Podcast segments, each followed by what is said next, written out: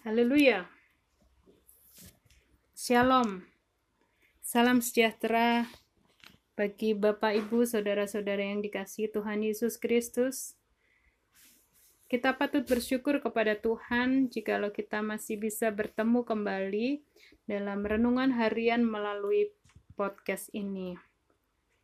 Mari bersama kita buka persekutuan kita dalam doa. Bapa yang baik, terima kasih untuk kasih setiamu, terima kasih untuk anugerahmu, terima kasih untuk waktu yang indah kami boleh kembali bersama-sama. Tuhan beri kesempatan untuk mempelajari lagi firman-Mu, untuk dikuatkan lagi melalui firman-Mu, melalui podcast Gereja Bala Keselamatan Korps 4 ini. Biarlah Tuhan melalui firman ini kami boleh dikuatkan, kami boleh mendapatkan satu pertumbuhan rohani untuk kami lebih dekat kepada Tuhan. Terima kasih ya Tuhan Yesus, ampuni segala dosa dan kesalahan kami. Di dalam nama Tuhan Yesus Kristus kami sudah berdoa dan mengucap syukur. Amin. Pembacaan kita saat ini terambil dalam Lukas 12 ayat 22 sampai ayat yang ke-26. Saya akan baca untuk kita sekalian, saya baca dalam nama Tuhan. Hal kekhawatiran. Yesus berkata kepada murid-muridnya, "Karena itu aku berkata kepadamu, janganlah khawatir akan hidupmu, akan apa yang hendak kamu makan, dan janganlah khawatir pula akan tubuhmu, akan apa yang hendak kamu pakai.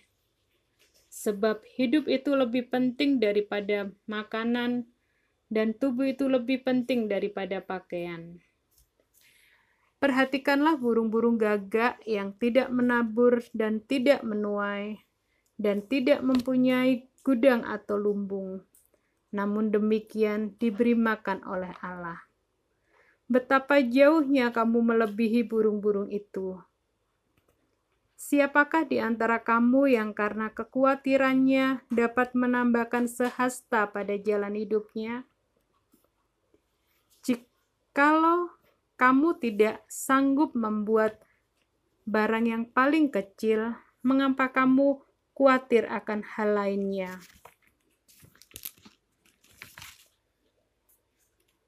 Demikian pembacaan firman Tuhan.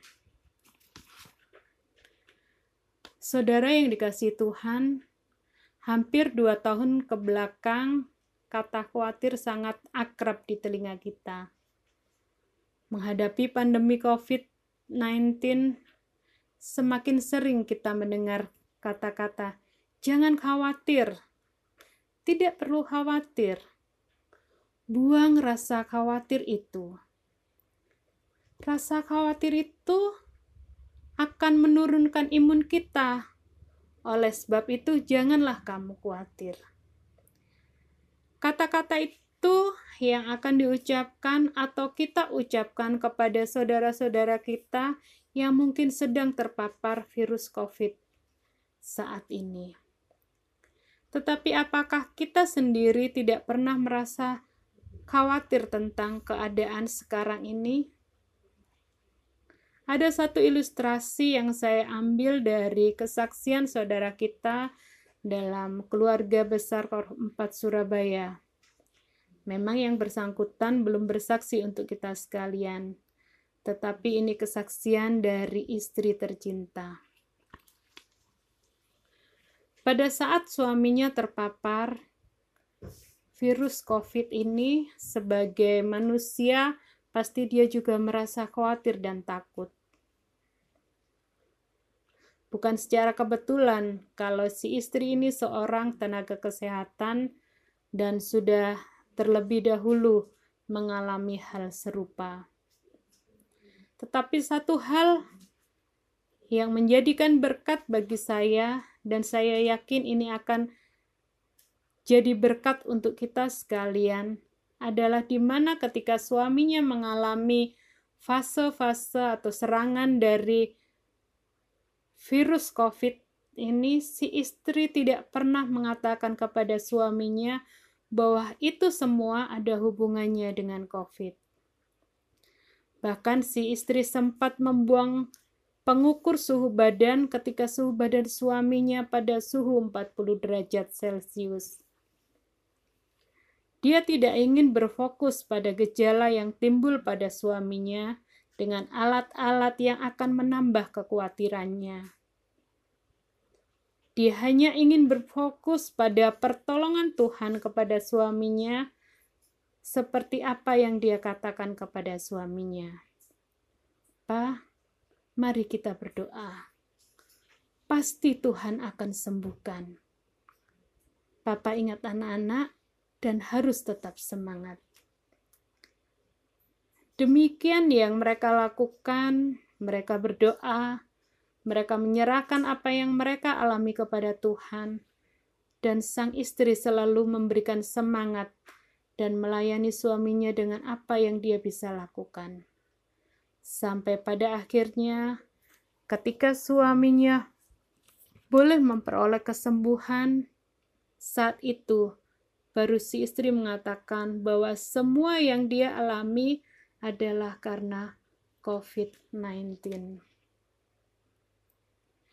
Saudara yang dikasihi Tuhan Yesus, seperti firman Tuhan dalam Amsal 12 ayat 25 mengatakan, "Kekhawatiran dalam hati akan membungkukkan orang, tetapi perkataan yang baik menggembirakan dia."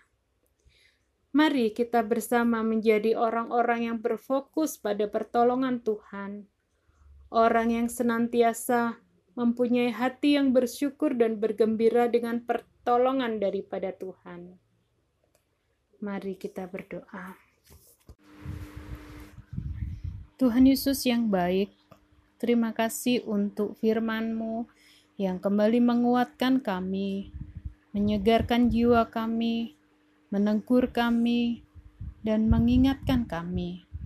Terima kasih Tuhan Yesus, jikalau kami mengalami hal-hal yang mengkhawatirkan kami, biarlah kami hanya berfokus kepada pertolongan-Mu. Biarlah hati kami hanya bergantung kepada-Mu. Tuhan Yesus, ajar kami bahwa Engkau senantiasa ada bersama dengan kami. Ajar kami senantiasa berharap kepada-Mu, karena Engkau selalu memberikan pertolongan tepat pada waktunya. Tuhan Yesus, saat ini kami berdoa buat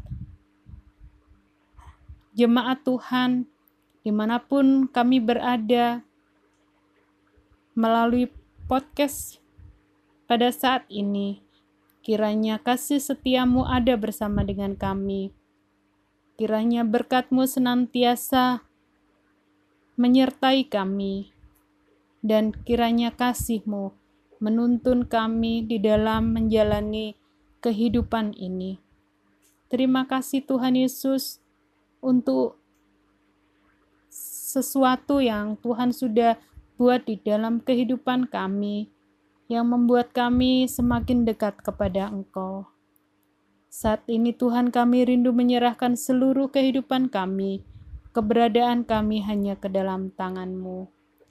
Biarlah kasih setiamu senantiasa ada bersama dengan kami. Mengampuni segala dosa dan kesalahan kami. Di dalam nama Tuhan Yesus Kristus kami sudah berdoa dan mengucap syukur. Amin. Terima kasih. Tuhan Yesus memberkati. Haleluya.